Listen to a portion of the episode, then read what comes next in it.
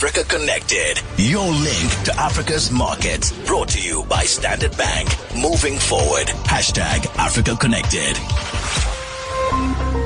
Sali Kasumba, the host of Africa State of Mind podcast and the Africa Connected podcast, has been in Beira, the fourth biggest city in Mozambique this weekend. She's had the best fun ever. She's had marvelous fun, but she also learnt a lot and she's been talking to people. She has been working. She assures us she's been working. Well, she had to get on a flight this afternoon. So on her way back home today, she sent us a voice note from this morning's interviews. Yeah, interviews, work with business people. Yeah, work in that region.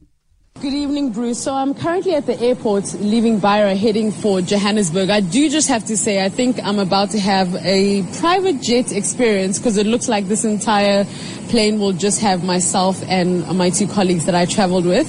So there's a first time for everything.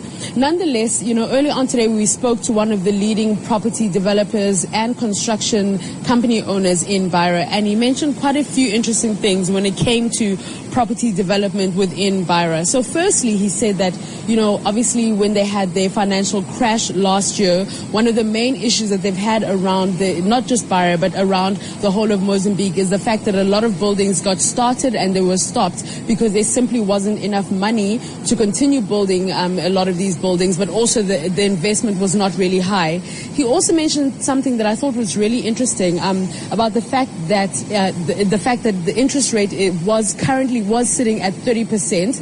And so from the time that there was a financial crash till about the beginning of this year, they went from 13% um, interest rate to 30% inf- interest rate. But the year seems to be getting a little bit better because currently, as we sit, I um, mean, this month, they're looking at about 28% interest rate, which is still pretty high.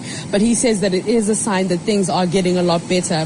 He also spoke a lot about how, you know, coming from Portugal initially, his family had moved here when he was around, when he was about 10 years old. And coming from Portugal and living here in Mozambique, he felt like it was a country that has so many opportunities. People just simply have to look and be able to find them and not be afraid of taking the risk and knowing that, you know, that a lot can be done here. And he spoke about what, how one of the biggest sectors that is not being tapped into in um, Mozambique as a whole, and specifically in Beira, he said, was the tourism industry. And he feels that once that is tapped into fully and there is the right kind of investment, he has no doubt that Mozambique will become a place for everybody to want to visit, not just from pe- for people from around the continent, but he thinks globally Mozambique can be one of the top tourist attractions in the world.